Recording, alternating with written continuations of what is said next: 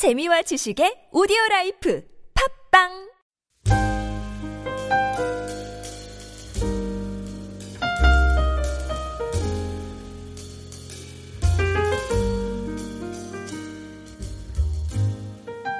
이스라엘과 더불어 길갈 진영으로 돌아왔더라. 여호수아와 이스라엘 백성들은 길갈에 살고 있었습니다.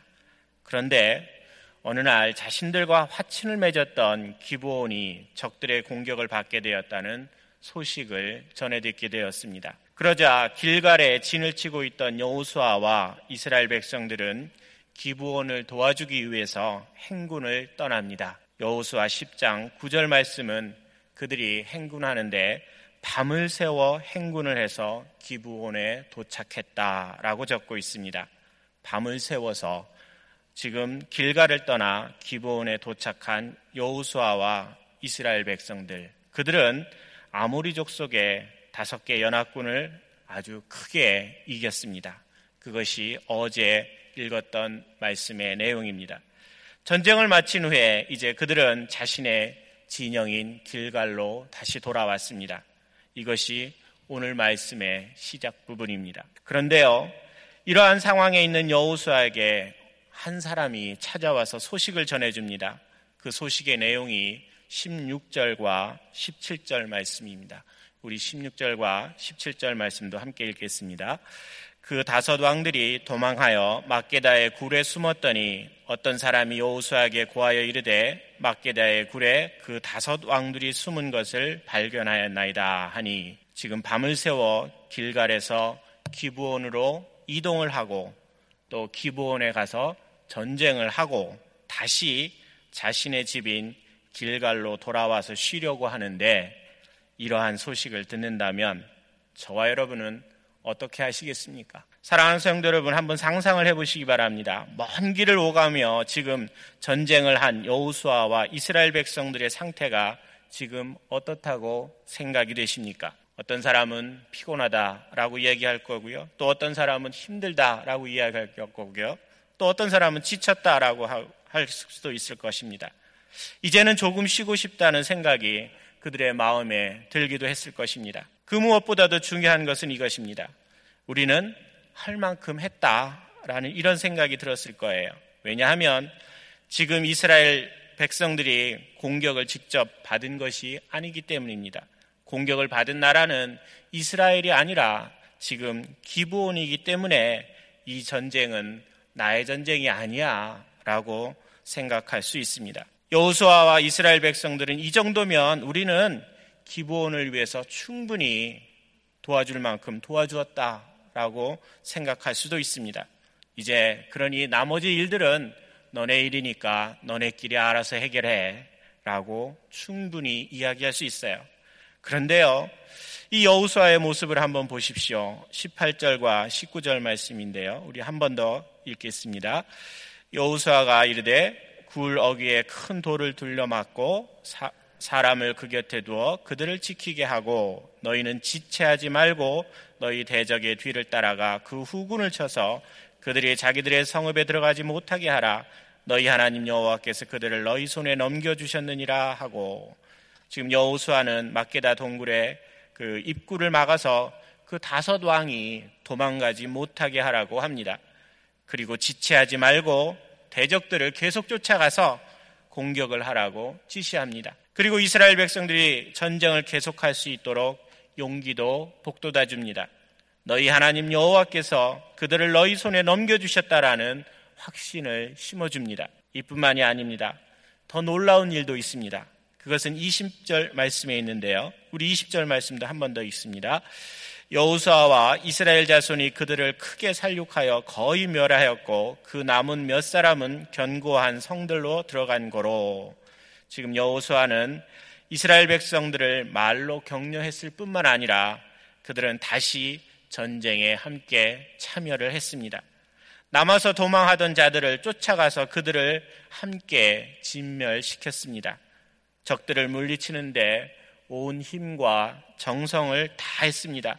그래서 살아남은 자들이 거의 없을 정도로 적들을 공격했습니다. 이스라엘 백성들은 지금 기브온에 기브온이 만난 그 위기를 극복할 수 있도록 최선을 다했습니다. 그러자 어떤 결과가 만들어지겠습니까? 여호수아와 이스라엘 백성들이 적군의 공격을 물리치는데 최선을 다했을 때 얻은 결과가 있습니다. 그 말씀이 21절 말씀입니다. 우리 21절 말씀 한 번 더 읽습니다.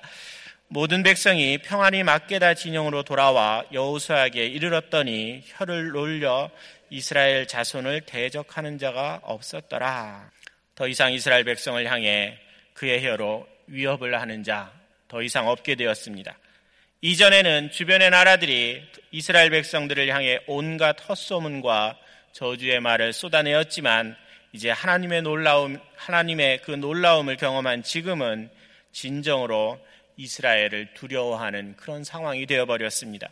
이제는 이스라엘을 반대할 만한 세력 모두 없어졌습니다.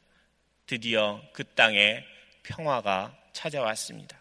사랑하는 성도 여러분, 우리가 여기에서 꼭 기억해야 할 아주 중요한 교훈이 하나 있습니다. 우리가 이 말씀에서 배우는 아주 중요한 교훈은 끝까지 하는 사랑입니다. 여호수아와 이스라엘 백성들이 기부원을 돕는 과정을 보면서 저는 끝까지 하는 사랑, 끝까지 하는 사랑을 발견했습니다. 오늘 말씀에서 보는 것처럼 기부원은 여호수아와 이스라엘 백성들을 거짓으로 속이고 힘들게 했던 사람들입니다.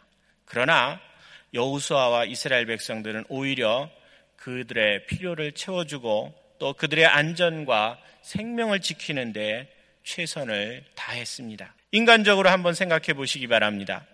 여호수아와 이스라엘 백성들이 그렇게 전쟁에 참여할 아무 이유도 사실은 없습니다. 같은 민족도 아니고요. 또 이스라엘 백성들에게 대단한 유익을 끼쳤던 그런 사람도 아닙니다. 오히려 그들은 자신을 속인 사람들이고요. 또 온갖 깨와 술수를 써서 자신들의 필요만 채우던 사람이었습니다. 거짓을 행한 사람들이고요. 또 자신들의 이익을 챙기는 일에는 아주 굉장히 빠른 사람들, 그 사람들이 기부온 사람이었습니다. 또 언제 어떻게 배신을 할지도 모르는 사람들, 그 사람들이 기부온 사람이었어요. 자신들을 교묘히 속여서 접근을 했으니 이제는 언제 어떻게 다시 또 배신할지도 모르는 그런 사람입니다. 그래서 항상 경계해야 하고 있어야 하는 그런 사람들, 그 사람이 지금 기부원의 사람들입니다. 더 나쁜 것은 백성들로부터 기부원 사람들 때문에 원망되는 일을 당했고요.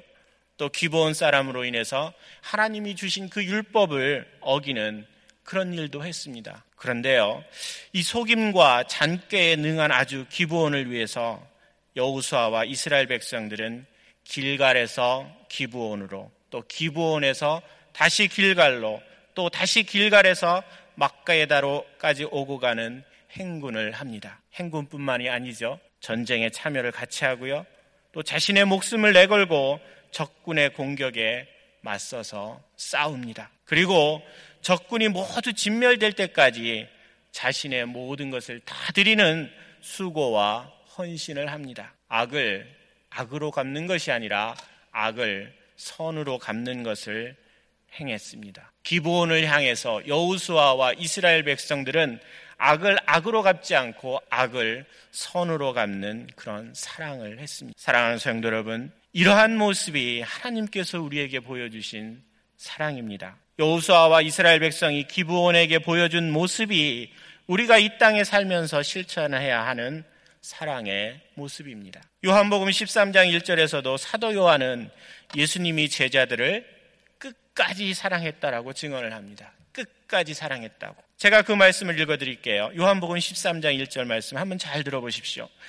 6월절 전에 예수께서 자기가 세상을 떠나 아버지께로 돌아가실 때가 이른 줄 아시고 세상에 있는 자기 사람들을 사랑하시되 끝까지 사랑하시니. 아멘. 이 땅에 오신 예수님께서 십자가에서 돌아가시기 전에 사랑하시는 모습들을 한번 생각해 보시기 바랍니다. 예수님께서는 제자들의 종이 되어, 그들을 사랑하셨습니다. 자신의 허리에 수건을 두르시고 대야에 물을 떠서 흙과 먼지가 묻은 제자들의 발을 일일이 씻어주셨습니다. 그 당시에 발을 씻어주는 일은 종들이 주인에게 하던 일이었습니다. 예수님께서는 제자들의 종이 되어 제자들의 발을 한 명씩 한 명씩 정성스럽게 씻어주셨습니다. 그런데요, 잘 보십시오. 예수님이 발을 씻어준 그 제자들은 어떤 사람들이었습니까? 그 제자 중에는 베드로가 있었습니다. 베드로는 앞으로 예수님이 어려움과 공경에 처하게 될 때에 예수님을 모른다고 부인할 사람이었습니다. 그것도 두려움이나 실수로 한 번 부인하는 그 정도가 아닙니다. 어쩔 수 없는 상황에서 할 부인도 아닙니다. 세 번씩이나 나는 그 사람을 전혀 모른다고 부인할 그 사람을 지금 예수님은 발을 씻겨주고 계십니다. 확실히 나와 전혀 상관없는 사람이라고 도장을 꽉 찍을 베드로를 향해서 예수님은 무릎 꿇고 그 사람을 위해서 발을 씻어주고 계십니다. 예수님께서는 앞으로 그가 자신을 그렇게 부인할 것을 잘 아시면서도 종과 같은 모습으로 그의 발을 씻어 주셨습니다. 가론 유다는 어떻습니까? 이 사람은 배신 정도가 아닙니다. 이 사람은 앞으로 돈을 받고 예수님을 팔아넘길 사람입니다. 오늘날로 표현하면 인신매매를 한 사람입니다. 우리의 법으로는 아주 극형에 처해야 할 파렴치한 사람, 그 사람이 가론 유다였어요. 3년 동안 같이 예수님과 같이 밥도 먹고 또 예수님과 함께 같이 다니면서 공부도 하고 또 예수님과 같이 생활하면서 수많은 이야기를 나누었지만 그는 자신의 스승인 예수님을 앞으로 돈을 받고 팔 수밖에 없는 팔 사람이었습니다. 그런데요, 예수님은 그런 일이 앞으로 일어날 것을 다 아시면서 지금 종이 되어 그의 발을 씻어주고 있습니다. 사랑하는 성도 여러분, 우리 자신은 어떤 사람들입니까? 우리도 간온 유다와 별반 다르지 않고요. 또 우리도 베드로와 똑같은 모습을 가지고 있습니다. 또 우리도 오늘 말씀에 나오는 그 기본 사람들과 같은 사람들입니다. 조금만 마음에 안 들면 하나님을 불평하고 원망하는 그런 사람들이 우리입니다. 또 조금만 부족하면 하나님께서 언제 나를 사랑하셨냐고 항변하는 게 우리들입니다. 또 원하는 때에 주어지지 않으면 조금도 기다리지 못하며 떼쓰고 소리지고 또 등구는 것 그것이 우리들의 모습입니다. 이러한 연약함을 가지고 우리가 있지만 하나님께서는 우리를 변함없이 끝까지 사랑하십니다. 하나님의 변함없는 사랑에 감사하는 저와 여러분이 되시기를 바랍니다. 특별히 예수님께서 우리에게 말씀하시는 새 계명을 붙들고 살아갈 수 있기를 바랍니다. 요한복음 13장 34절에서 35절 말씀에 있습니다. 제가 그세 계명을 의 말씀을 읽어드리겠습니다. 우리 한번 잘 들어보십시오. 새 계명을 너희에게 주노니 서로 사랑하라. 내가 너희를 사랑한 것 같이 너희도 사랑하라. 너희가 서로 사랑하면 이로써 모든 사람이 내 제자인 줄 알리라. 아멘. 새 계명을 너희에게 주노니 서로 사랑하라. 내가 너희를 사랑한 것 같이 너희도 사랑하라. 너희가 서로 사랑하면 이로써 모든 사람이 내 제자인 줄 알리라. 오늘 이 말씀이 우리를 이끌어가는 한 날 되시기를 바랍니다. 끝까지 사랑하시는 그 하나님의 사랑을 우리가 붙들고 또 옆에 있는 사람들, 우리의 이웃들도 우리가 끝까지 사랑할 수 있는 저와 여러분이 되시기를 예수님의 이름으로 축원드립니다. 우리 함께 오늘 말씀을 생각하며 또 우리 자신들의 모습을 돌아보면서 우리 한번 같이 기도를 드리겠습니다. 특별히 우리의 연약함들이 많이 있습니다. 부족한 부분이 많이 있고요. 우리에게 간온 유다와 같은 모습도 있고 베드로와 같은 모습도 있고 또 기부온 족속과 같은 그런 모습도 있습니다. 그러나 그런 모습을 가지고 있는 우리들을 변함없이 끝까지 사랑하시는 그 하나님의 은혜에 감사하는 저희들이 되기를 바랍니다. 우리 함께 같이 기도드리겠습니다. 주여 한번 부르고 기도드립니다. 주여 아버지 하나님 감사합니다.